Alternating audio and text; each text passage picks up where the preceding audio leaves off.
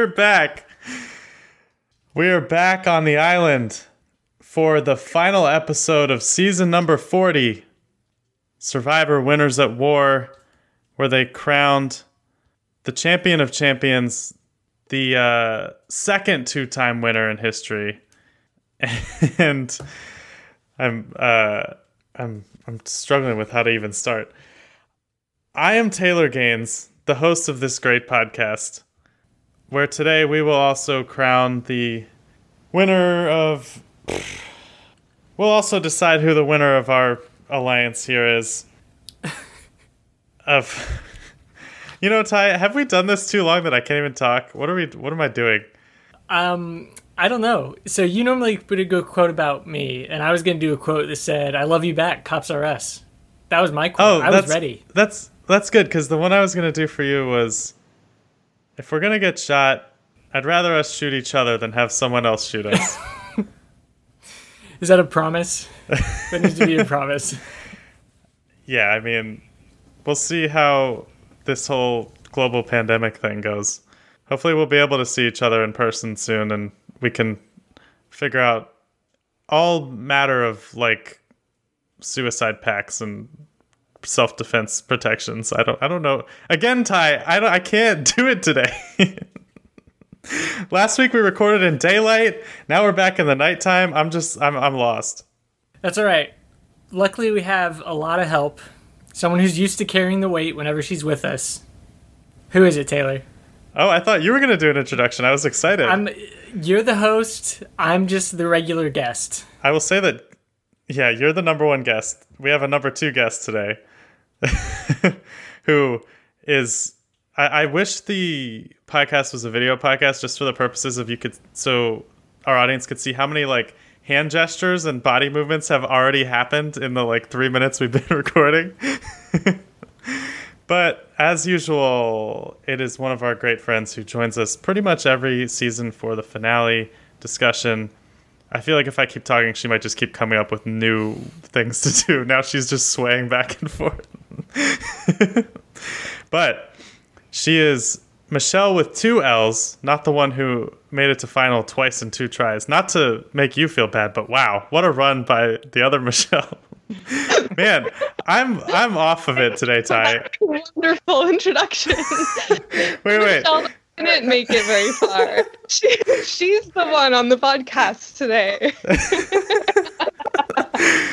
Ty, do you want to just take over for me for the rest of this one? I feel like everything I've said so far has been bad. I totally would, but you take a lot more thorough notes and are just you just have a mind for this. I'm just the entertainment. She is one of our favorites, both in the podcast history and from Survivor Millennials vs. Gen X. It is Michelle Schubert. How are you? Hey, I'm doing really great. You're Thank welcome for the great introduction. Best Oh ever God. introduction. Most honest. That's. I guess when we all get locked up in our house long enough, we just lose our filter. You know what I think it is? Is typically I talk to people a lot, whether it's like at work or just in the world. I just I enjoy talking to strangers and and other other humans. And now it's just me and my family all the time, and that's it.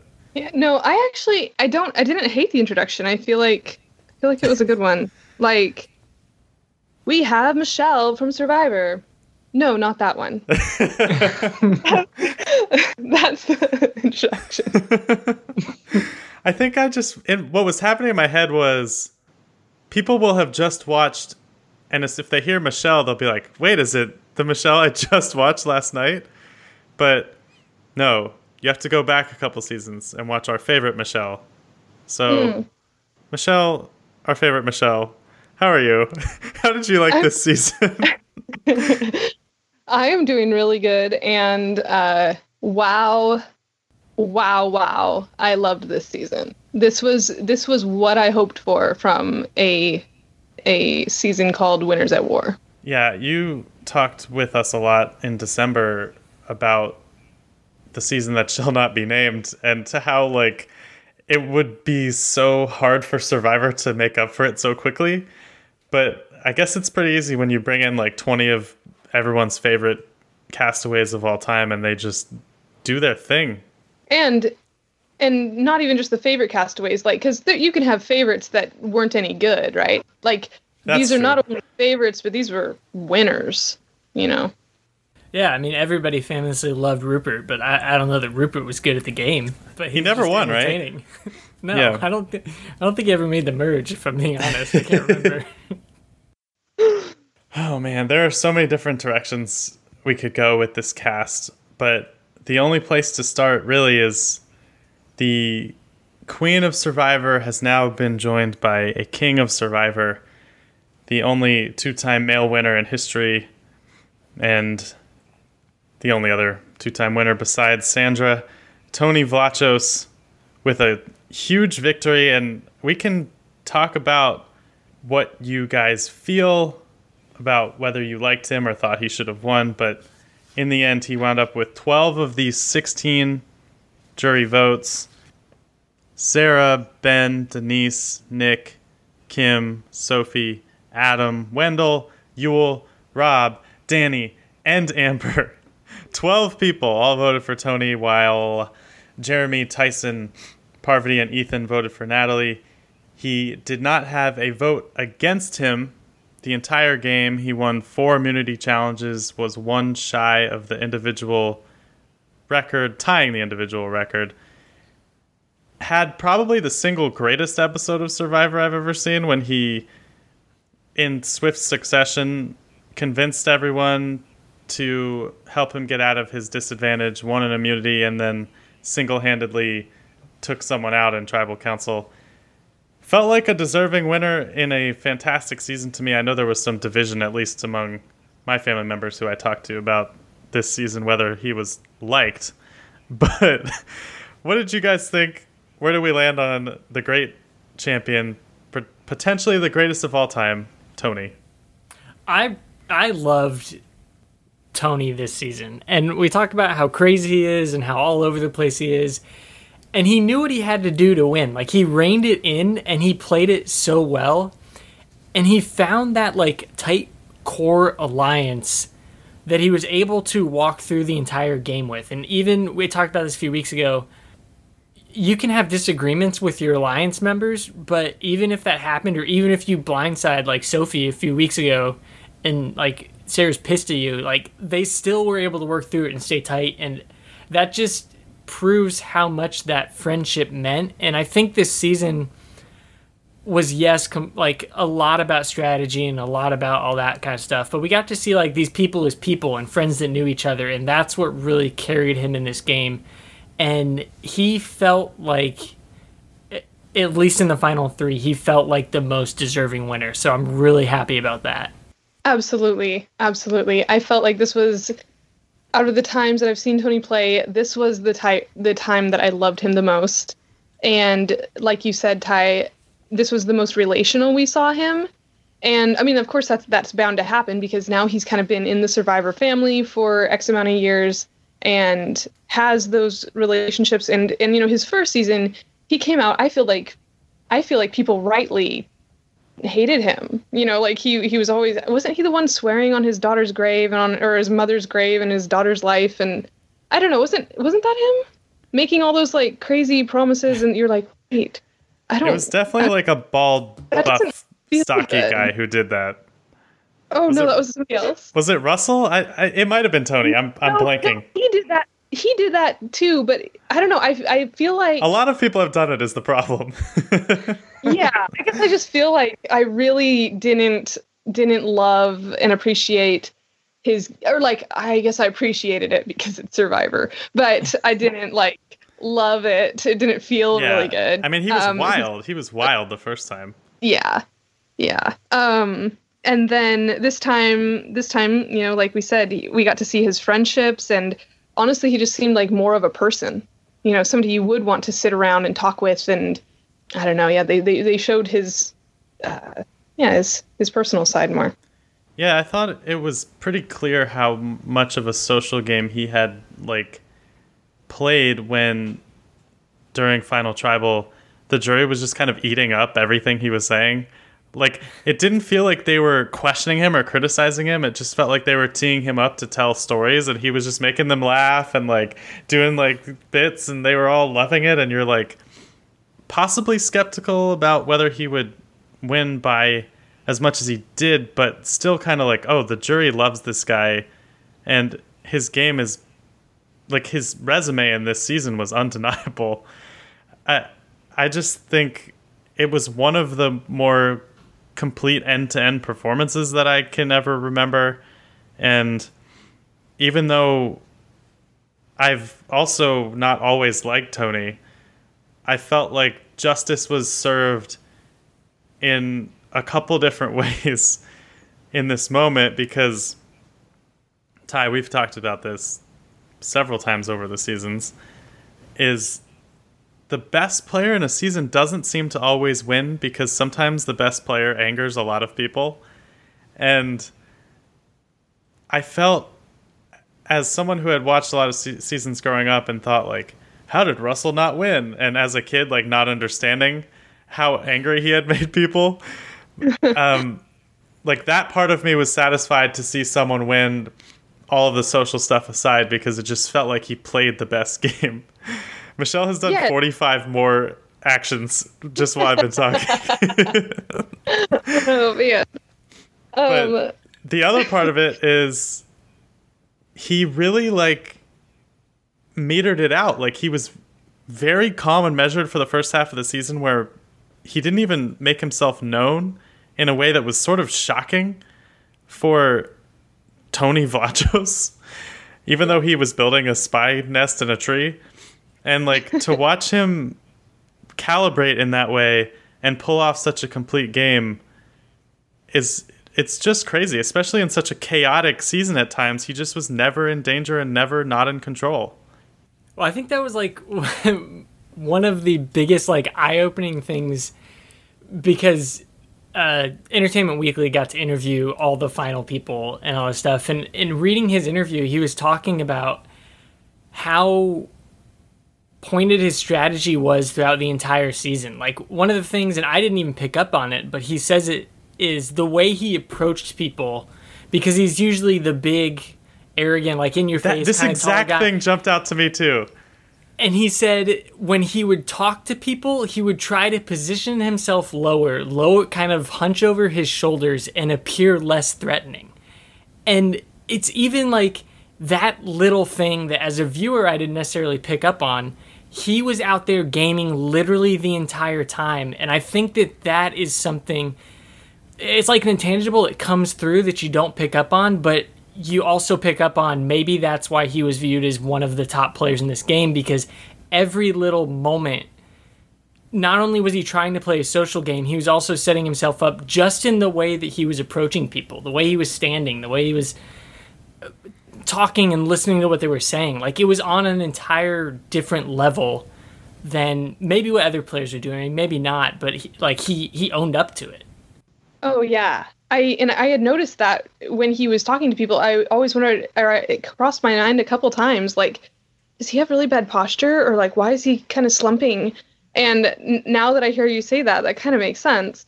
Um and then additionally, I thought it I just feel like the editing for this season, they did such a good job of showing the that kind of showing those behaviors and such a good job of showing that the behind the scenes movements and the the nuances that happen in conversation in order to uh, push the vote you know one way or another. And the one other thing that made it onto his resume that we haven't talked about is the fire challenge victory against his Cops Are Us ally, Sarah Lacina, in the final moments of the uh, game itself, which we've now seen over the years is often like a way for someone to just clinch the victory. and Yeah. you know, I, I haven't seen jury members talk specifically about this, but it felt like Natalie not participating in the fire challenge basically guaranteed that she wouldn't win because when you come from Edge, you have to do such a perfect job of finishing everything. I wanted to talk about that fire making challenge because, well, on- on one hand, it was easily the most exciting fire challenge they've had because usually one person just builds a big fire and the other person struggles for five minutes. And it was pretty genuinely exciting to watch Sarah get really close and then all of a sudden lose out. And I also thought to the discussion we've been talking about about Tony being a more complete person in this season, I thought it was genuinely like emotional to watch the way that their story concluded. And you could say that Sarah was just helping guarantee him a win with the jury by making a show of it there. But I thought it was real, and I read Tony saying that he cried watching it back last night, and I I just found it moving in a way that a normal Survivor season can't pull off because it doesn't have people who have played so many times and had such pre-existing relationships and lives happen. Yeah, I mean they they truly are friends in real life, and so if you then think about that, like, you know, if this is kind this is kind of the the the climactic moment in their lives probably so far for both of them. You know, this very very far reaching you know uh, broadcast moment of you know, am I going to achieve my goal or is my best friend, or not, maybe not best, but, you know, or is this really good friend who I've been through so much going to achieve his goal? Um, yeah, that's, I can see that why that ended up so emotional. Um, and that was, that was interesting.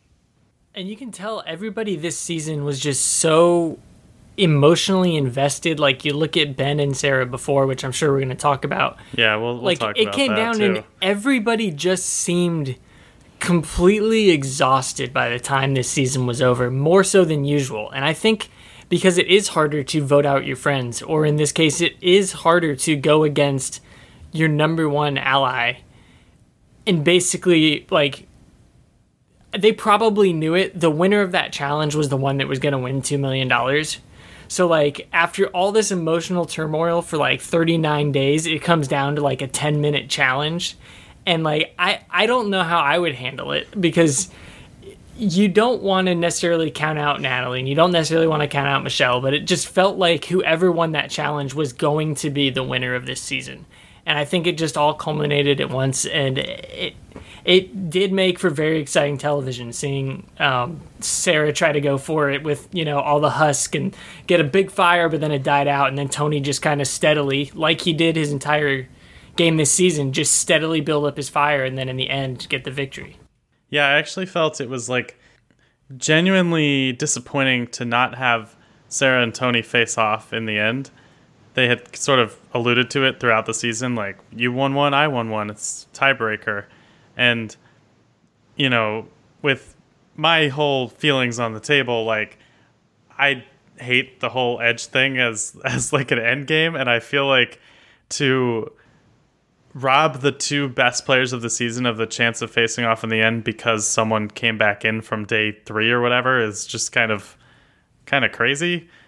And we'll talk more about that as we go on, I'm sure. But I, I really wanted to see the Wendell Dom face off. Like that was one of the more exciting endings in a recent season because they were such equals that like they literally split the vote and the third place person had to decide the winner. Granted, I don't know if that would have happened exactly with these two. Um, a lot of people did think Tony was out front, and much was made of that in this episode with the talk of gender bias and Sarah trying to be like, I we were basically equals making decisions all the time, and yet you guys are giving him all the credit. And we can talk about that too, but I really did just want to see them showdown, and uh, you know that it made that moment all the more emotional. I think. Yeah, yeah, and I mean, in a sense, they did showdown. Uh, we just didn't get to see the the jury's reaction or the jury's input at the showdown. Right. Uh, though I think we did see uh, the jury's perception prior to that. I do think Natalie was telling the truth, uh, at least for the most part, when she came into the game saying, I mean, she would have honestly had no reason to lie about that at the time. When Natalie came back into to the game, won her way back in, it was in her best interest to get rid of whoever the rest of Edge of Extinction really did think is the best player, who's going to win this game. And they had alluded to that throughout the you know throughout the season. After Tony made that move, you know they they zeroed in on somebody, who it was, and on the jury, you know, leaning over to another person saying Tony's a boss or something like that you know they had shown you that that the perception on the on Edge of Extinction was that Tony was running this game. Uh, whether or not that was reality, you know, we we only get to see little blips of the conversations, but that is what everybody it seems, uh, you know, really was perceiving. So, yeah, I think is this an appropriate time also just to to talk about Natalie coming back in after getting voted out first on day two, coming back in at the end of the game, like you mentioned earlier, um, she would have been expected to play a perfect game, and there that I feel like even if she had, I still don't think she would have won. But you know, she made the mistake with the idol, the her second idol play, and then not taking that fire challenge. I don't know. There was a, there was a few things that that didn't quite add, you know, add up properly. Yeah, I felt like for me, Natalie, she wound up with four votes, as we talked about from uh, Jeremy and Tyson, Parvati and Ethan. And I felt like, you know, she had a good third place story. Like, she did a great job surviving on Edge of Extinction. She found her way back in, but like, frankly, even to put her above Michelle felt wrong to me.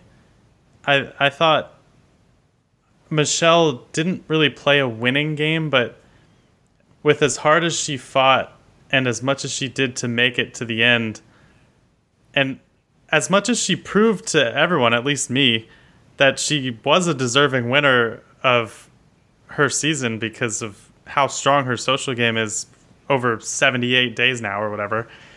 I just felt like she should have been the runner up, and it bummed me out a little bit that Natalie got votes at all. Uh, Michelle's making a lot of our Michelle is making a lot of faces at me right now. What are what are your thoughts on this? okay, so I, I I agree with you that like you know she stayed in the game, albeit um, in my opinion this season people probably wanted to sit next to her at the end.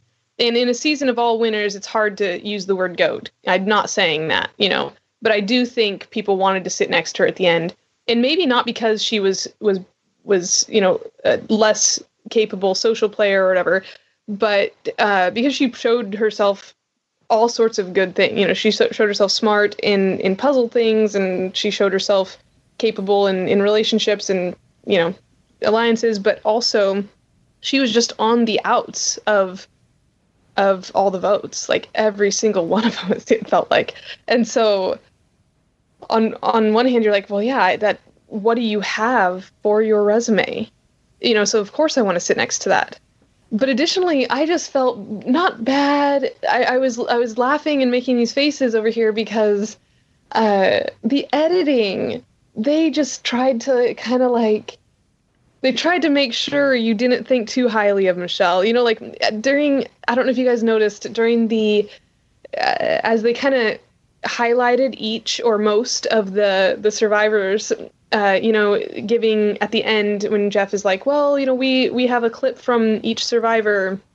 And then it would you know show say you know you'd hear parvati saying oh this game has changed my life. And they would show this beautiful picture of parvati like throwing her head back and laughing and like you know doing something strategic and um, you know every person that spoke they showed something like charismatic and beautiful and then with michelle did you guys notice what they showed with michelle as soon as michelle started talking they show her like trip and just face plant onto the onto the balance beam i actually did say something to the people I was watching with, to my parents. I was like, why was why is that what they're showing us? Like that's not fair to her. I agree. I agree. It's like, dude, she stayed in the game the whole time. Maybe maybe she, you know, wasn't on the right side of any of the votes, but she did outlast. Maybe she didn't outwit, maybe she didn't outplay, clearly. But um but give her give her a nice, beautiful, you know, I don't know. Yeah. Not a face balance beam.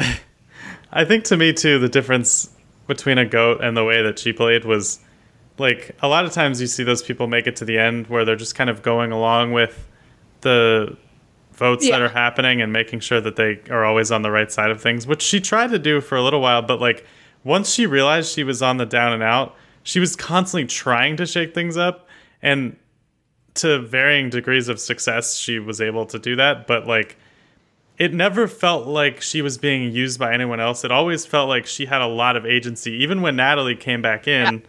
And was like, That's... "I need you," and Michelle was like telling her how it was and what she thought was going to happen, and like, like you said, I don't know that she had a strong enough resume to win, but I definitely felt that she proved she belonged out there, and like I thought watching her victory in that puzzle immunity challenge with like the three layers was like that a really good a really good summary of like her game basically where she was falling and falling behind but always fighting to get back in it. And the moment of her kicking it down at the end was just really exciting. And I, I was happy to watch her grow and develop and become like really confident in her survivor game over the season even though she was never on the right side of things.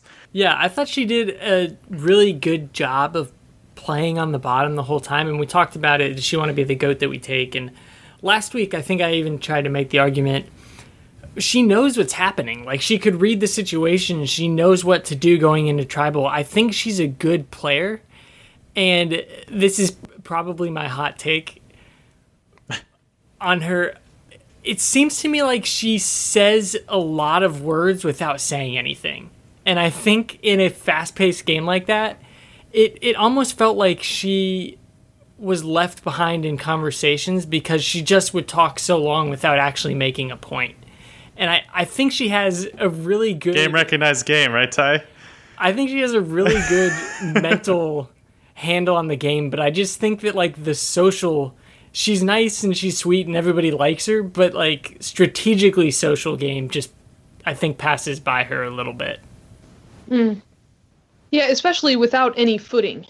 I think if mm-hmm. she would have had one or two other people that weren't in that you know cops are us and then slash military slash fireman alliance. You know like there was kind of this this uh, i don't know.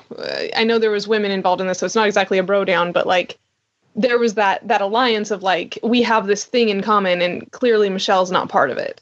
And so i feel for her in that um that if there's no if there's you know she really had no chance of getting into that alliance that late in the game. You know, that would have that would have been a choice that would have had to happen way earlier, you know, that she could have maybe manipulated, but but maybe not.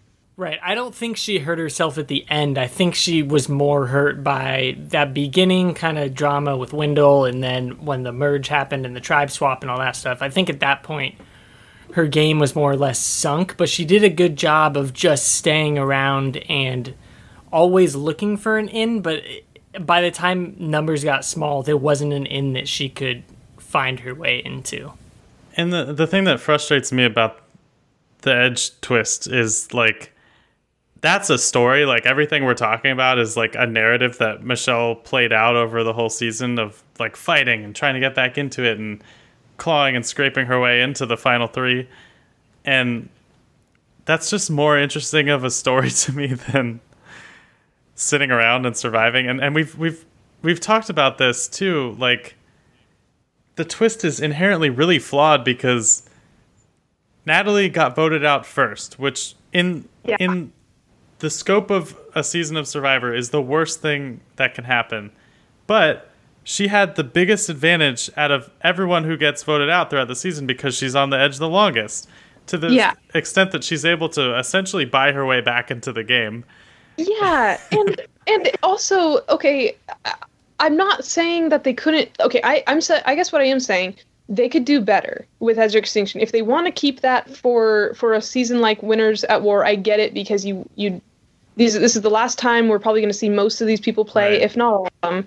And so like I get why you would want to, as a producer, as an editor, preserve some screen time with your faves. You know, have a have a, a keep that in your back pocket so that you can always show Boston Rob one more time, you know, even though he's not in the game. Yeah. I get that. Well, and the Ethan moment was genuinely like really moving when he kept yeah. pushing and got all the coconuts or logs or whatever it was they were doing. Yeah. Um, however, just that exact thing, like it turned into how much physical exertion can you do? And that's what's good now rather than like there was no social aspect exactly. I mean, there there was. They tried to touch on that a little bit, but there was essentially no social aspect that would do you benefit or harm on Edge of Extinction, other right. than case you ever make your way back in, do the people around you like you enough to vote for you at the end? Which isn't enough of the social game still going on. Yeah, and it just feels like my brain is broken when we're watching Final Tribal and she's like, My worst move was on day two when I got myself voted out. And then after that, my best move was just now when I did and it's like there's it's like this weird coma that you were in for 30 days and you're like it, you just have to erase that part when you're factoring it in like i don't know how she got any vote and this is nothing against natalie like i think she did an amazing job with the rules of the game and i just i just feel like in practice if you're in a double elimination style tournament it should be harder for you the earlier you get out not easier Yeah. Yeah, no, that's a great point. That is a great point. And I don't know how they could how they could adjust this to reflect that sentiment better, but something is slightly something slightly off, something slightly askew there. I do like that, you know, I at the same time, if she didn't get any votes, you can I would have also felt weird about that because you know, it's almost you wish that people could give percentages or something percentages of a vote because I wouldn't want to give her like my whole vote because if I have one vote to give, I'm going to give it to the one that I think should win. But at the same time, you did see how she is a beast in in uh, athleticism, and she clearly did have a social game um, to some extent. You know, even to the you know they showed that you know the relationships with with Parvati and with Tyson and um, that sort of thing. But um, uh, but yeah, so yeah, I just wish it was. If you only have one vote to give, I do think it makes it makes sense that Tony received the majority of the votes in in a far and wide, yeah you know. Well, so maybe what we're saying is Survivor should do a preferential ballot where you have one, two, three, you rank your top three, and then like Yeah. first place gets three points, second gets two, third gets one, and you just add it up from there and see who wins. Would this be too confusing for viewers? Probably, almost definitely. Yeah. But I also find it confusing for Michelle to get zero votes despite being the only person to ever play multiple times and never get voted out. Right. Right. Anyway, uh, Natalie's post game comments were interesting. She she was surprised she didn't get more votes actually, which tells you how much of a bond everyone on Edge probably had from just suffering through that. She said she definitely thought she had Danni's vote and Amber's vote. She also thought Kim and Sophie might have swung her way. Unfortunately, they did not. And I think that's because they were like the people on the edge actually respect the game too much. Like they don't they're not going to let their personal bond over 30 days with Natalie, who even Rob said during Final Tribal like you almost never talk to me. Like you can't let that overshadow an entire game. Like that would be letting a twist a twist run the game rather than the game run the game. And we talked a lot about how that is almost becoming the case, anyways. But I think even people that might have voted her way also knew that Tony had played the game for 39 days. Tony deserved to win, not Natalie, even though she won the logs and the coconuts and had advantages and extortion and bought three idols and two advantages and whatever else she bought. That's not Survivor. And, and maybe one day, far enough down the road, it, that would be considered Survivor, but it's not the norm yet. So you can't hand hand a victory to her because I would argue she didn't even play her few days as well as Chris did because Chris wasn't Yeah. he didn't have a free idol when he came back. He didn't find another idol and he didn't choose to sit out of fire making. So really she almost did the worst she could do in a way when she came back by not ever really being in trouble. I will say I, I was reminded today reading up on the countless number of Survivor pieces that were out on the internet thanks to uh, the 20 year anniversary that I forgot that Chris's victory was not the first time that Survivor had done this like extinction like twist. Actually, in Sandra's first winning season at Pearl Islands, they had a whole outcast twist where several six contestants who had been voted out just came in as a third tribe, which is not something I remember, but I was like, oh, this isn't new. This isn't entirely new. Yeah. I uh, Ty to your point about like this is about respect for the game. That's why Tony got all the votes, you know, the majority of the votes. I agree. Like I I love and that's something I loved about it was that because they're all winners, they all really do respect the game or presumably.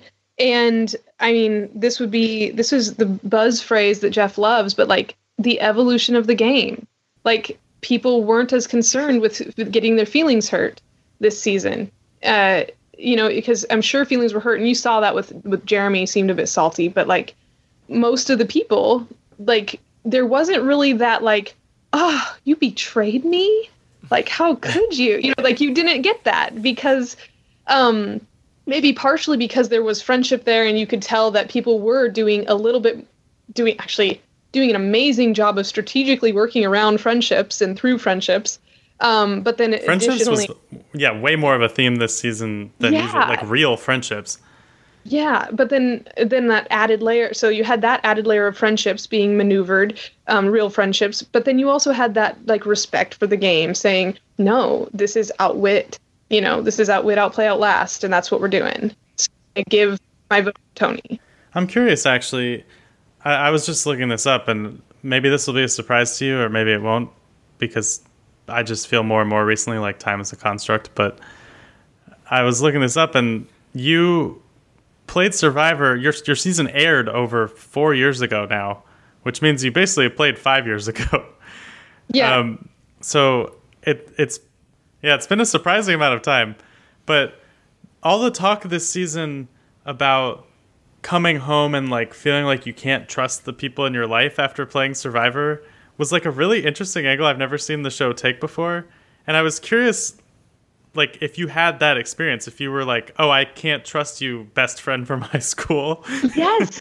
No. Okay. So so um, I did have that, but it wasn't very pronounced. It there was a few instances that I remember, and it was easy for me to shut off or turn away from. But I remember this one time I walked into my parents' house and I saw my dad and my brother standing over in this corner, talk like kind of talking in lower voices, and I was like, I wonder what they're saying about me. I'm like, clearly, and then I like told myself immediately, Michelle, they are not talking about you. Like, why would they be talking about you? And like, why would it be negative if they are? Like, don't worry about it. And then I remember this other time, I uh, I was uh, getting my my uh, eyebrows waxed by my friend, a good time friend, a long time friend, good friend of mine, and she like puts the wax on my face, and I go, oh no, what if she just tears off my eyebrow like on purpose, like to make me look bad? And I was like, why would Michelle? Why would she do this? So like, yeah, you have these weird moments where you just don't trust the motives and intentions and behaviors of other people around you for, a month or so, and then it like recalibrates to like this, like, oh no, no, no, this you can trust the normal people that you're interacting with. Yeah, it's so funny. Does it feel like it's been that long? Do you what what what do you remember most when you're watching the show and you're like, ah, people don't know that like what does it still feel different to you or do you feel like you're just a viewer again? Um, it still feels different. I I get so pissed when I see how much rice they're eating these seasons. I get so pissed. I'm like, what? No way. Um, that bothers me. And then um, there's other times, you know, like when it's raining, I'm like, oh my gosh, that's so much colder than you can even imagine. Like it's so much more uncomfortable than you realize because not only is it raining on them, they are tired, they are fatigued, they are starving, like they are hangry and being rained on and cold and tired. So like I don't know, I guess I just I feel much more for and I and I notice those tiny little things that maybe you wouldn't that other people wouldn't be realizing like oh where'd they get that spoon? Or you know like what I- you know like I noticed like we had we were using like pieces of wood and and shells and oh they must have won something that had a fork in it or you know like so i just noticed the weird little you know extras. The full painting kit that was very prominently featured for the last month. yeah what the what- heck? come on. I would have i didn't care i don't get envious about the painting kit um but i but i do get envious about like the food and the the utilities You know, it's funny too. It, speaking of like what people see versus what happens, Tony mentioned in the final five tribal council that like they, they were talking about growing while playing Survivor just because so many of these people were basically not there for the money because they had already won before, um, even though it was $2 million prize. um, and Tony said the audience doesn't see the social part of it, they see the strategy part of it. And the like they don't know how real these relationships are because we're just living with these people and I, I think that's sort of true, but I also think that's kind of a flaw of modern Survivor, where I do want to see the social part. I find that just as compelling as the strategy part a lot of the time. And it's funny to watch them sit in tribal and be like, the audience doesn't understand, but it's sort of like we're not being given permission to understand at the same time. Yeah, and of course that that circles back around to the editing. Like, what are they showing, and, and what can you show in editing? And that I actually felt like they did a really good job of that um, this season and in recent seasons of showing the the conversations where you get to see the laughter or the the fun or the the quirkiness or I don't know. I felt I feel like they did show a bit of that, a lot of that actually this season. Yeah, I think there was a lot of chances where we did get to see just people interacting and having fun, not talking about strategy. But it the game has evolved, and like uh, Taylor and I were talking last week, I watched three episodes from the first season, and it was literally no strategy. It was all like personality conflict, is why people went home, and it's just it's so interesting now that personality conflict is like a small portion of the strategy of getting rid of people. Well, I mean, it, it it started much more literal too, right? Where they're like, "This is literally the weakest person. Let's vote them out." and now it's like everyone is thinking five moves ahead of themselves. So mm-hmm. it's like a never-ending, like invisible chess yeah. game that like it's almost like uh, the more I watch it, the more I think I would do terrible in Modern Survivor because it's like so damaging to be an overthinker because everyone's already overthinking everything. And i just feel like i would would fall apart instantly. I would like trust someone fully and then they'd they would like vote out my best friend and then i'd be like wow i guess i am not in with anyone that's where you'd then have to be adaptable. You know we that's what like sarah literally that's what happened to sarah right? Her her closest alliance got voted out by her other closest alliance or maybe not her close you know one alliance voted out by the other, and then she's like, "Dude, you killed my game," and then somehow got over it and continued to play, and and yeah. Yeah, I mean, let's talk about Sarah because I think even though Tony won, Sarah probably had the best episode of anyone, and just really like jumped out on the screen and made a name for herself. That I mean, she already had a name for herself, but like stood out in her alliance and had a remarkably emotional and like counter cultural sur- like survivor moment with Ben, unlike anything I've seen on the show in a long time. And uh, I I've talked on and on this whole season about how impressed I've been by simply her confidence and how sure of herself she is in the way that she plays. But once again, like we got to see in her Game Changer season with um with Zeke and everything, we we got to see just how kind and empathetic of a human she is too, and I truly was rooting for her. Even though I'm I'm fine with Tony winning, I was like really finding myself cheering for Sarah to to pull out the victory, and I she, she's one of my favorites. Even though, like I, I don't know that much about Sarah the person from watching the show other than just like how human she is. Yeah, I really liked her coming into this season. I know we didn't do winner picks, but she was definitely in my top three like going into this season. And seeing that final tribal where uh, she talked about like the gender discrepancy, and I think it's like 12 of the last 15 winners are guys now. And Jeff owned up to being like, dude, I'm sorry, I just have been hanging out with my bros the whole time. And, you know, he did that speech. I actually said, oh, the speech is for Taylor. They must listen to our podcast. Well, what's crazy is this was filmed, not to go down this rabbit hole, but this season was filmed before Island of the Idols. And it's it's crazy to think that they had this conversation and Jeff like made this whole uh, quasi apology about it.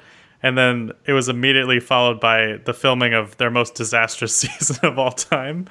so we'll see whether he can actually take those lessons to heart. But but as you were saying, yeah, and I think Sarah did a really good job at highlighting maybe the fact that well culture is progressing to be less and less gender biased like it's still there even when you don't think you're being gender biased like it still exists you know she cut out jeff because he calls some of the guys by their last name and she wants to be Lacina. so it, it showed the very next tribal he said sarah and she's like Lacina, and he's like Lacina. you know like so even when you're trying to do the right thing you don't always do the right thing and like you said the season with zeke i thought she did the exact same thing where she said what needed to be said, and that was a good. The edit from there on out, it was no doubt in my mind that she was going to win. And I think because obviously they knew Tony was going to win this season, you we have to know Sarah's still Sarah. Sarah's still a good person. Sarah still cares about people. Uh, she's a very, very fierce competitor, which is also something that's fun to watch. But she's also a genuine person that likes to build relationships, takes the game very seriously, and is kind of at the forefront uh, of being a woman in kind of a man's world in her job. So she's like breaking those barriers and wants people like she has the platform of survivor, which not a lot of people have a platform, and she's using it well. And I think that aside from just her gameplay, which I love, I think her as a person and standing up for what she stands for, I really appreciate as well. Yeah. And uh, so I had mixed feelings on this during that time because everything that she was saying, I was agreeing with. I was like, yeah, you know, I see that in my own life. Um, you know, I'll be in discussions or something where I'll, where I'll say something, you know, say an idea or quote something, and five minutes later, a, a man in the room quotes it, and people go, "Oh, wow!" I'm like, "Oh man, I wish somebody would have said that five minutes ago." Um, and so he's I like, "Oh, I heard it. I just heard it in the air somewhere. It came to me." yeah, and so like I, I absolutely know that what she's saying is true, and at the same time, I was wondering, okay, so then where's the where's the disconnect? Is the disconnect in my mind because I or, or I'm going to start actually sooner. Is the disconnect in the editing? Like, are they are they showing equally the quote moves that Tony's making and quote the moves that Sarah's more in charge of are they showing that correctly? Or is the disconnect in my mind where when I see a man do it I respect it more than when I see a woman do it? Um, because it because even at that moment I was still like I'm guilty of it. I f- was feeling like Tony is playing a better game than Sarah. And so I don't know where what to like point at and be like oh well the editing showed this. And obviously of course the editing is was arcing to to make Tony the winner. So there's that. But I do I do wonder how like I just wish I could have I wish this is one of those things where you know how Big Brother like they have just a webcam going the whole time so you can really see like everything. I don't know. I don't know. Right. I, I know. I know what you're talking about. I can't say that I've ever tuned in to watch the live Big Brother webcam, but okay, I've actually never seen an episode. I don't think, but I've seen the live feed. I don't know how that even happened, but it happened. Um, and it just feels like that is what I, the kind of factual evidence that I would need to see to be able to know, like, was you know how equal or how much better was Tony's game or Sarah's game than the other. Right, and I think it's obviously not like in the context of Survivor, it's not a very clear cut thing because there's always like these different layers of like what you're talking about with perception, where you know maybe she didn't deserve to beat Tony, but her point is still like clear over the Survivor seasons because you just see like I think she maybe said this exact thing where a woman might make a, like a deceptive backstabby move and it'll be like ooh it was like a flirty like like manipulative like woman thing and yeah. like if a guy does it they're like ooh that's one of the all-time greats yeah which yeah. which has definitely happened over the seasons and like that that's sort of what makes it complicated trying to like put like the broad onto the specific in that way but there's also the piece of it where she knew from Natalie that the jury viewed Tony as the front runner, so she had to get up during tribal and like make a show of it, which she was also effectively doing within that speech. Not that uh, not that Yeah. she was faking it, but but just that like it was also serving that purpose as well. So it's uh Yeah. it's an interesting layered thing, and I think that's why people have a hard time talking about this stuff because it's always easy to be like, well, I'm not being biased. Like I I know that it exists, but it's not me. And then you wind up just like perpetuating it forever. Yeah. So I do think it's a cultural. I do think it's a cultural shift, like in a good or and I don't even want to say shift. I want to say a growth that, um, you know, what was it? Not like barely a hundred years ago, women could vote, and crazy. you know, like so it's like it's more and more becoming. You know, women are becoming like uh, more and more equal members of society, and um, so I think I think there's like in our art or in our entertainment, like that that evolution is is just slightly well sometimes it's lagging behind but sometimes it's more more i guess progressive.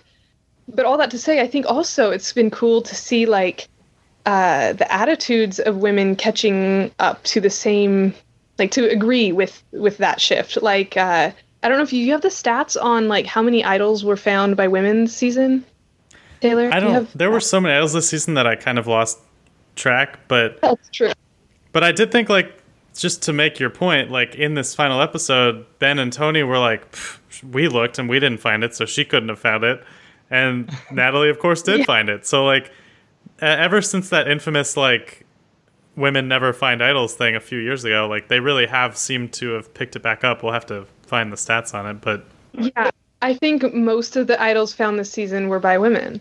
I could be wrong, but maybe I just got super excited every time a woman found an idol. but like, but like, I'm, I don't know. In my head, that's what I, that's the the, the tallies that I made.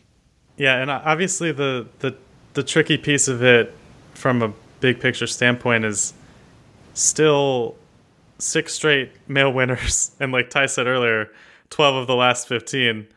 Um, and like I was just saying, I, I think you could look back at each of those seasons and potentially be like, oh, they deserve to win, but like you're talking about, Michelle, I, I wonder what the perception of everything does to like lead to that moment where we're like, oh yeah, this person deserved to win, and it it is kind of strange that Michelle and Sarah are also the last two female winners, and they were two that were in the end here. So, you hmm. know, it it it's a it's a challenging thing. That I think the thing I appreciate about Sarah, both in this instance and with the Zeke moment a few years ago, is she talks about things in the way that like real people talk about things, and she doesn't sound like she's like giving talking points or speaking at like a political rally um, which obviously like that s- s- believing in a political candidate isn't necessarily a bad thing but like she just talks like i imagine people in their living rooms talk about this stuff which i appreciate Yeah. so the the other thing, obviously, b- b- before we lose sight of it completely, is the decision by Ben to entirely sacrifice himself for the sake of Sarah continuing and having a chance was like so interesting and like I, can imagine that there was blowback from people who were like, you know, you're out there on Survivor, what are you doing? but I also sort of admired it from a perspective of like I've never seen someone on this show perform a selfless act in in quite that way. So it was like it was a really cool and like bizarre thing. And and obviously it wasn't entirely just someone being generous because he, he said in his post game interview today that he knew he wasn't respected on the jury and he felt a lot of his relationships had fallen apart and ended up hurting him in the long run and he didn't want to go to the final three and sit there and get crucified. So it was a little bit of self-preservation for his mental health as well but i still thought it was cool and and like all the other sarah moments in this episode it made me tear up I was just say I was torn because on one hand it was a completely unnecessary move and not the like when you think of eh, when you think of that alliance, Tony, Ben, and Sarah. Obviously, it was mostly Sarah and Tony, and then they but they did have Ben as a close third, and then Ben, of course, had his closest was was Denise. But in the, and it's hard to know where his, where were, was his closest alliance, you know. But it was an unnecessary like the survivor part of me is like that was an unnecessary sacrifice and not strategic. Like if if they if they first of all if they would have listened to uh to Tony earlier, it, things would have been different. And I would like to Yeah. circle back to that at some point, but uh but then this moment like they were kind of Tony or Ben was kind of like, well, we don't know if she's going to play the idol. What if she plays it for Michelle? So therefore, I guess just vote me out. I don't know. I don't know. It was I the survivor I didn't respect it as a strategic move because they were assuming a lot that didn't even happen and then and not I don't know. Uh, not that. I do I do want to say to your point I'm impressed. You know, like you said like what? A selfless move in survivor, especially that that's worth a lot of money. Like I know he maybe he you know had analyzed it and said, "Well, I'm not going to win the 2 million." But I mean, second place still gets a lot of money. Yeah. Um Well, and Yeah. it's interesting too because we had spent a lot of this season kind of critical of Ben for how yeah. mean he seemed to be to Adam, and he was just kind of coming off as a bully. His like feud with Jeremy seemed really unnecessary from what we Yeah. saw. I think his explanation of it kind of confused me. Not not to like not you know exculpate him or whatever, but he said he he, he when he first talked to Jeremy, he turned around and uh, they were walking up a hill or something, and he looked back and Jeremy was kind of like for the camera like what's the deal with this guy? So i guess he caught jeremy kind of making fun of him to the cameramen and that was sort of the seed of their distrust. But it was a pretty remarkable like turnaround in the last minute for him after a season of kind of like do we like ben? Yeah. Oh no, I totally agree with that. but I think this is what Ben and even Michelle to some extent wanted to do. And I think it, if you look at Michelle's interview, she's kind of okay with what happened. Obviously, you want to win, right? There's two million, but they both felt like they wanted to rewrite their perception, and Ben sort of did that in a way, like he got in an alliance this season. Uh, he didn't go well. Sometimes he fought with Jeremy. Sometimes he made dumb calls. Sometimes he looked like a jerk, like he said to Adam and stuff. and he went to nearly as many tribals as michelle and was unprotected in most of them Yeah, and to his point, for stepping away, I think he came to Survivor to accomplish what he wanted to accomplish. And in any other season of not just winners, like that person gets roasted alive because they just quit, especially that close to the end. But these people are all already millionaires, you know, and they came out to play a game that they love, and they both kind of just wanted to, in a sense, redeem their story. And I think maybe he was mentally shot at that point, and he he made friends. He made friends with Tony, and he made friends with Sarah. And he said him and Jeremy is purely in-game fight. I, I don't know if I buy that.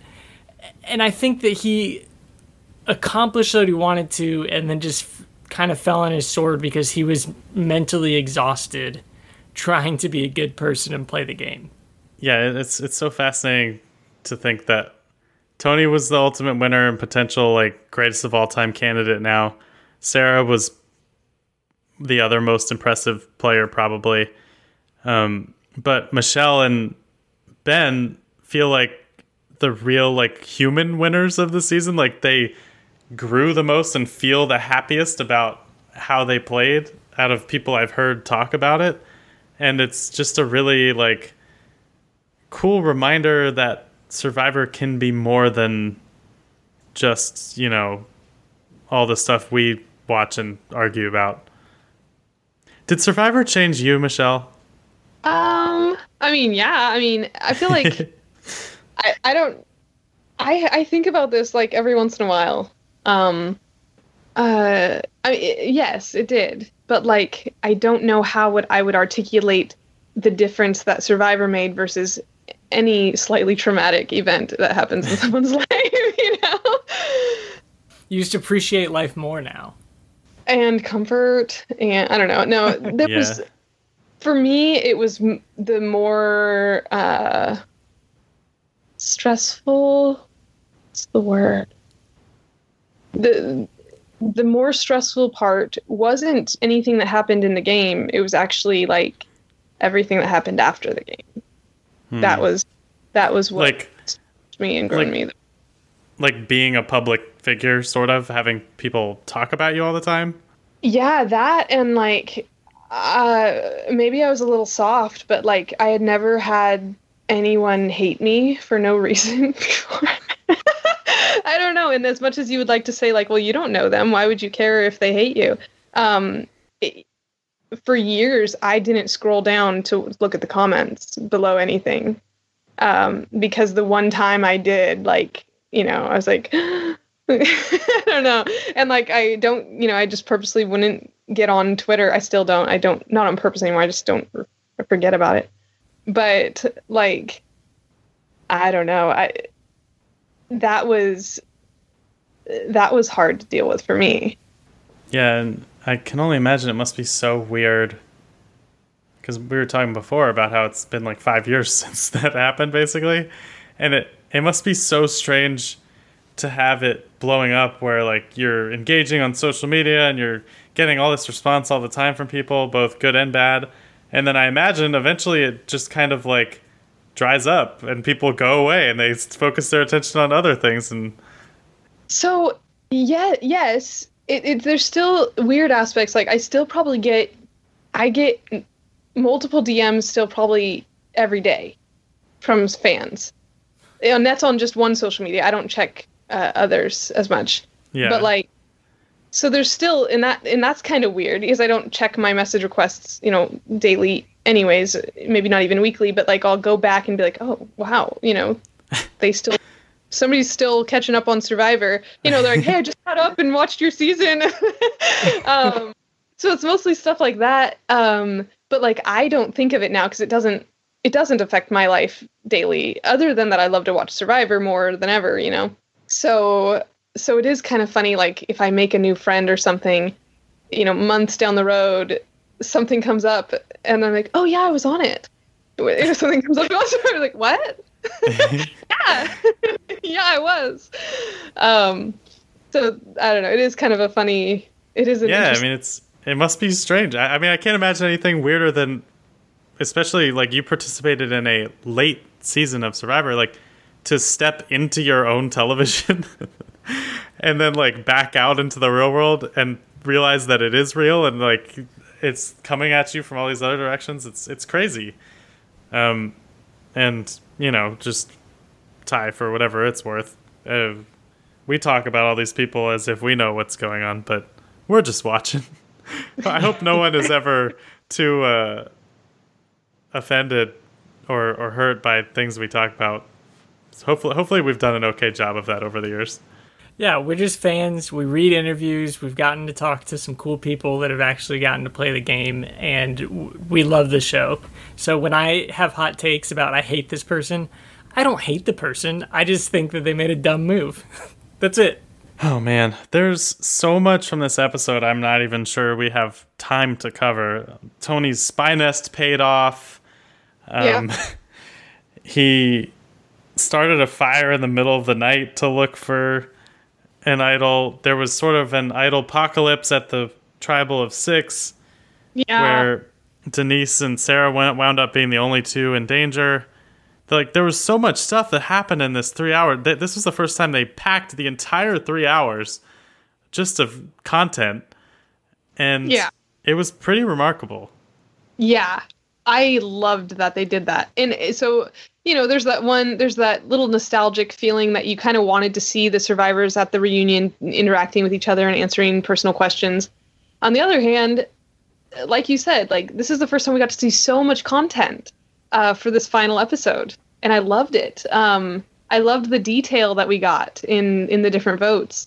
You know, I mentioned that that that Tony vote of that last night.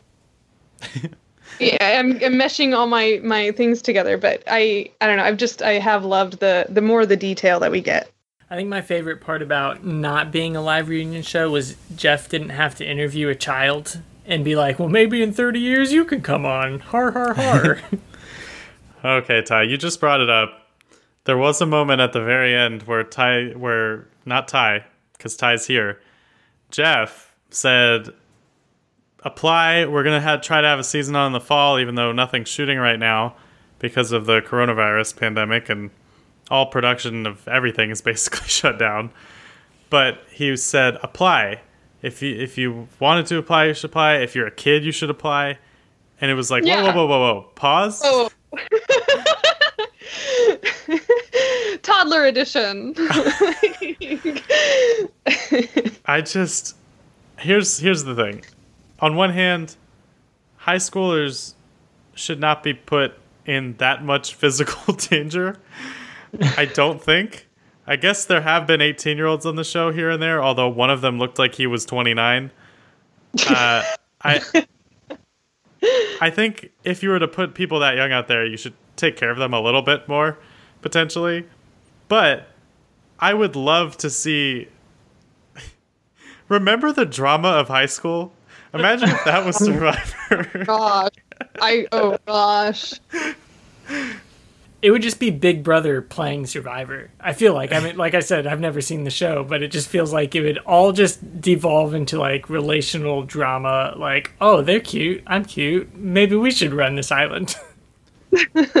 Here's what they should do Survivor, it should be a tribe of baby boomers versus a tribe of whatever the youngest generation is, the one who like watches TV shows on Twitch.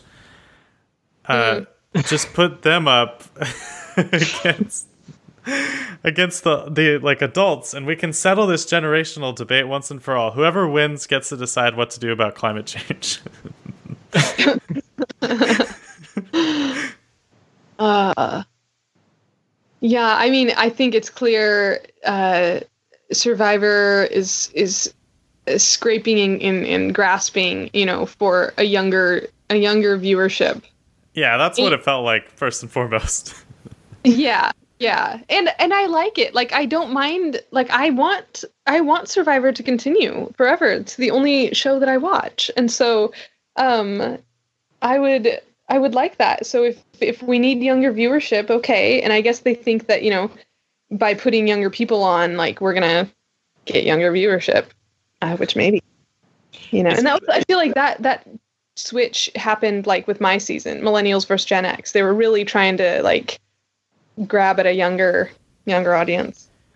I don't know. I just I just still laugh about like how they they tried to make like our tribe look like fun and like free spirited versus you know the the strict The disciplinarians. Yeah. It- It's crazy how much TV has changed over time and the way we consume things. I mean, even the fact that we used the word content earlier is not something people would have done 10 years ago.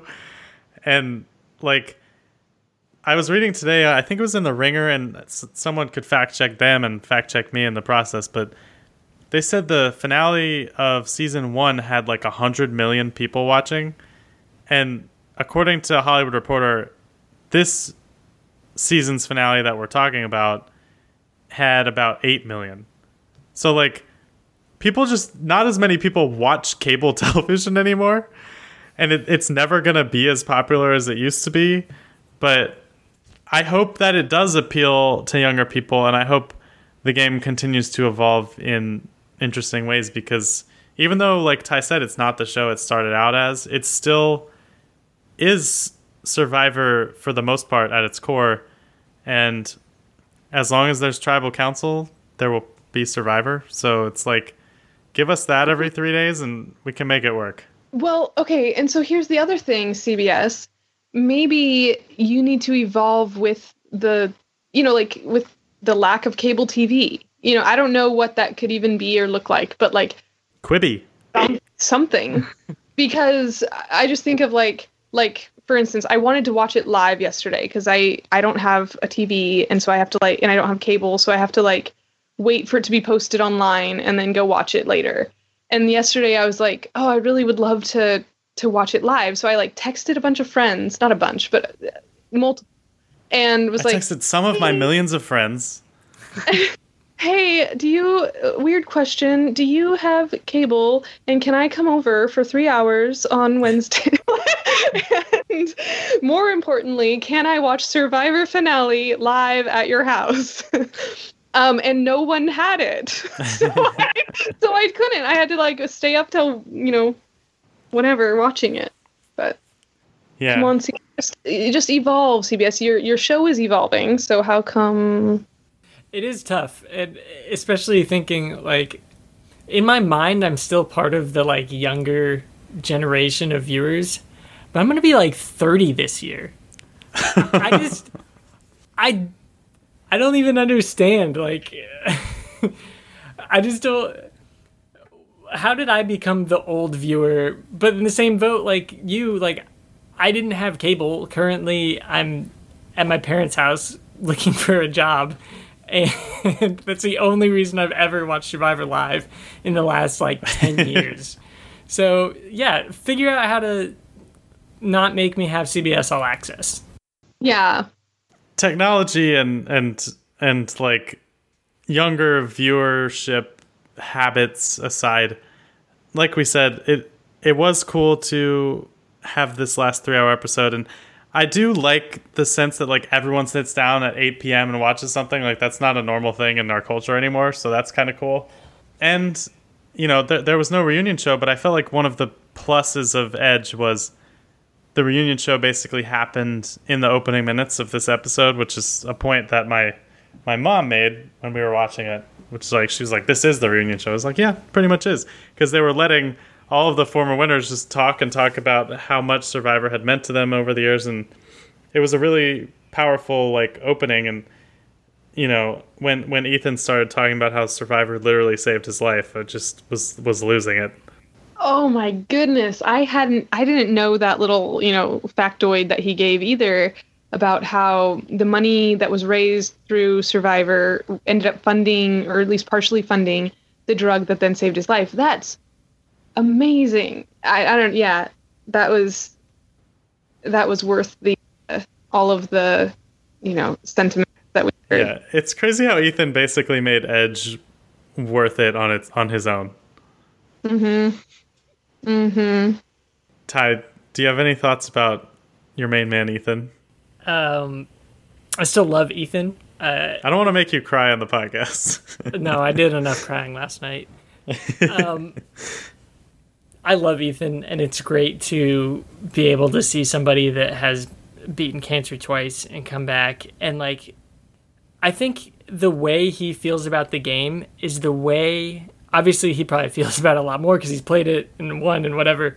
But like, in some way, everybody wants to relate to him in the way that he loves Survivor. Of he's gonna do whatever he can to try and play this game has changed his life. He's used this game to change millions of lives in Africa through his AIDS relief and uh, his soccer program and everything that he's done. And even if Natalie had won, I still could have taken solace in the fact that Ethan came back. And I, w- I would have been okay. I wouldn't have remembered Natalie. I'm happy Tony won, and I'll probably remember that a lot more. But the fact that Ethan came back after not playing for 17 or 18 years or whatever it is he said. It, it just it brought me back to that time when I was 11 or 12 and watching him play and that alone was enough to And make you're almost this 30 now, so- that was a, enough to make this season fantastic.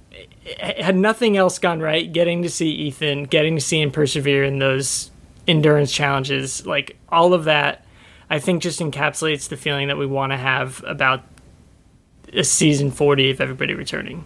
It's just warm, Yeah, fu- warm fuzzies all around.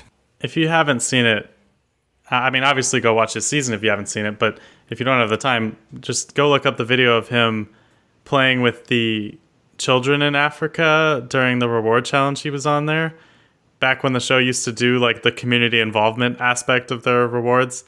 And it's like really powerful. He's just such a good guy. Like I don't know that I've ever seen such like an optimistic all around liked by everyone character on the show in quite that way where I, I don't think I've ever heard anyone say a bad thing about him or even like a lightly negative thing. Like everyone just loves Ethan. And you know, like that whole sequence watching them reflect on their survivor journeys. Like you said, Ty, you were thinking about being 11 and, and watching these people run around on the beach and stuff. Like this season, more than any other, like really made me feel the passage of time in such a such an emotional way because we weren't just watching like a season of people or like uh, some kind of weird theme that we're distracted by the whole time. Like we were just watching people most uh, uh, most of the group being people whose careers were essentially Survivor. Tyson's job was basically playing Survivor, and to see them all reckon with like some sort of ending to that journey was really powerful because it just makes you think about how time has passed in your own life. And like similarly, Ty, I was having flashbacks to like the very early Survivor seasons where my parents would watch it together and me and my brother would be in the other room playing and they would be like, a challenge is on. And we'd run in and watch a challenge and then just leave because we were so young that we only cared about that and didn't know what was happening with the strategy part. And like, just to think about all the stuff in my life that's happened over the years, like I've grown up through the entire show. I mean, just to age myself very specifically, I was, I believe, six or seven when the show started. and like now I am a quote unquote adult. Like I've been in the real world for years and years. Like we moved all over the country and like I went to high school and college and we've done this podcast for like an eighth of the show's run probably which feels like more than it sounds like but it was it was just really emotional and I, I don't think the show could ever like I think you could say there have been better seasons of the show in the past but like going forward I don't know how they could top this I don't know how they could do more than this because it takes such a cumulative like yeah. sequence of events to build something like this. Yeah, and and the people that were able to enjoy this season the most are people that have been watching this for years. You know, there was layer upon layer upon layer of of you know content, culture, relationships, uh personas. Like there was just so much so much to be appreciated that could only be appreciated or could be appreciated most by by exactly that kind of viewer that have been been around, you know, since the beginning. Yeah, and now here we are at not the end. I guess there's there's more to come, but it's at least some kind of ending for the show in at least in eras and with the evolutions over the last few years, it feels like we're only going to get further and further away from what we know to be Survivor at its core. And it's going to be interesting to see it develop. I I think it's it's I know that things are going to change slightly for how we do our thing. I, I I've alluded to this a few times just because sometimes it is exhausting to put together everything in the way that we do on our podcast and we really love everyone who's listened especially the people we know by name like ernest. Can, can you believe that michelle? One of one of the greatest things that came from this podcast is we met a friend from new zealand who listens to us every week. It's like your dm thing but like probably less creepy most of the time. But I know that, uh, and I, I want Ty to say what he wants to say too, but we're just like it's a little too exhausting to keep it up every week for both what the show has become and like frankly like how the podcast has evolved. I th- I, am not going to say goodbye. I imagine we're both still going to watch the show and we'll probably be back for episodes once or twice a year but i, I think we're going to step away from weekly coverage. Yeah, we're we're taking a hiatus because when this started, yeah call it that when this started, we were both college students, and college students are probably the most free time anybody's ever going to have in their life. And we loved it, and we still love doing this. There's no way we would work as hard to keep doing this if we didn't love it. But we're we're taking a short break. Next season, I don't know what coverage there will be, if any. Um, obviously, we still love the show. God willing. yeah, God willing, and they get to film one before next fall.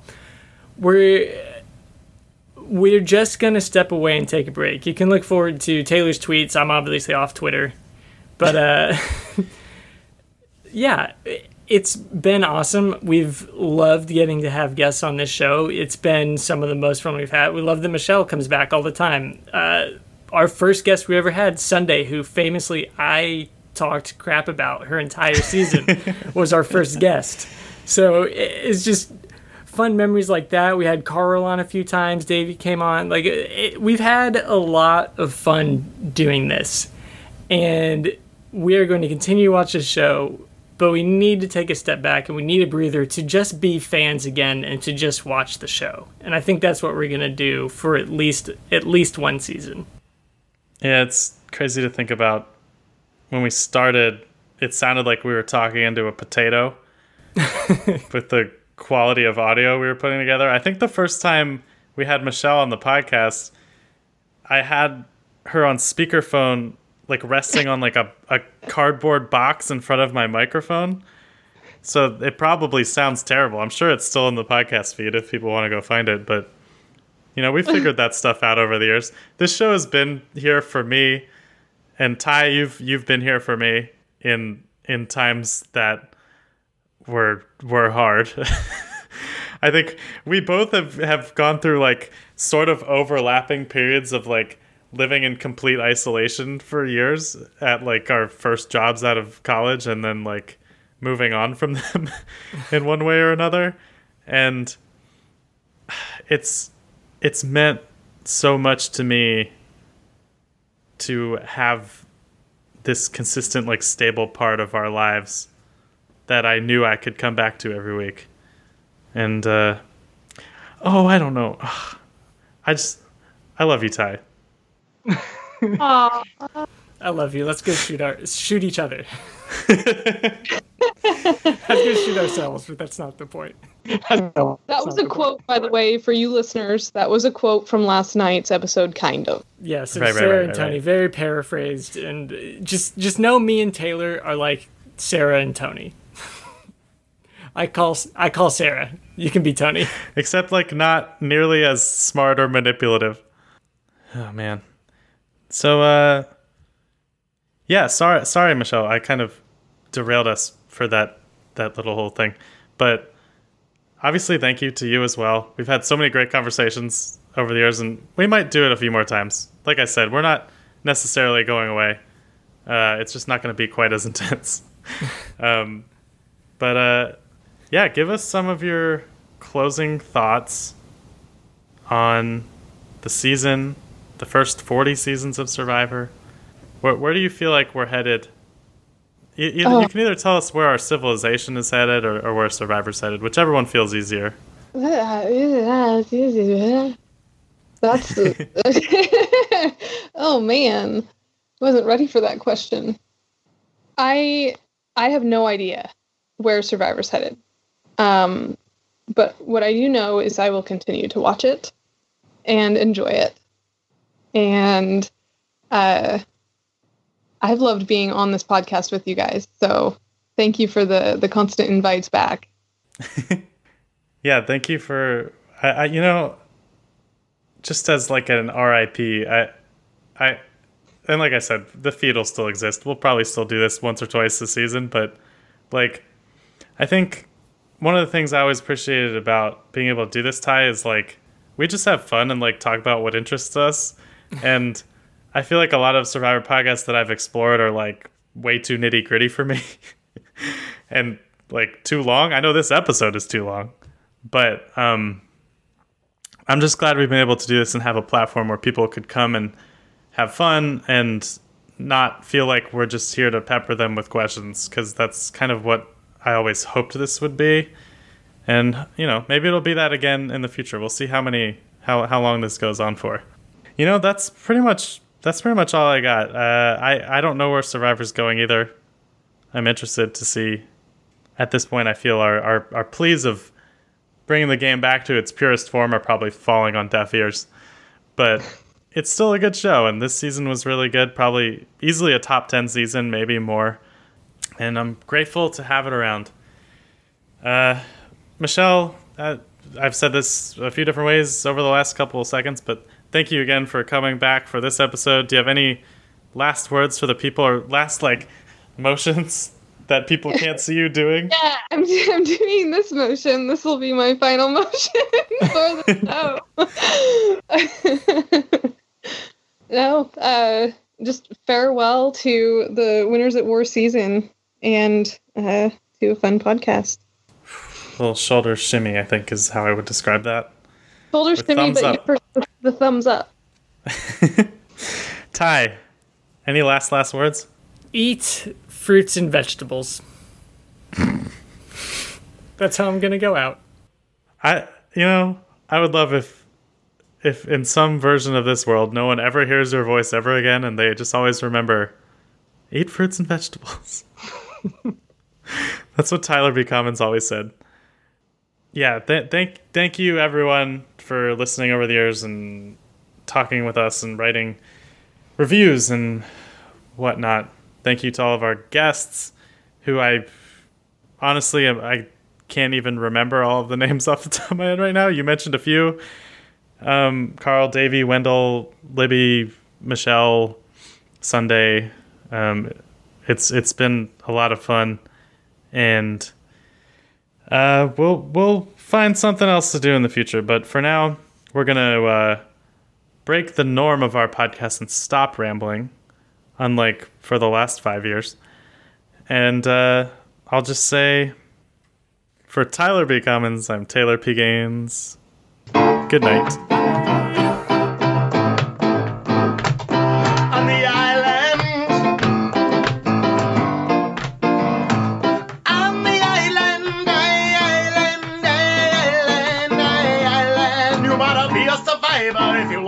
You wanna live here on the island.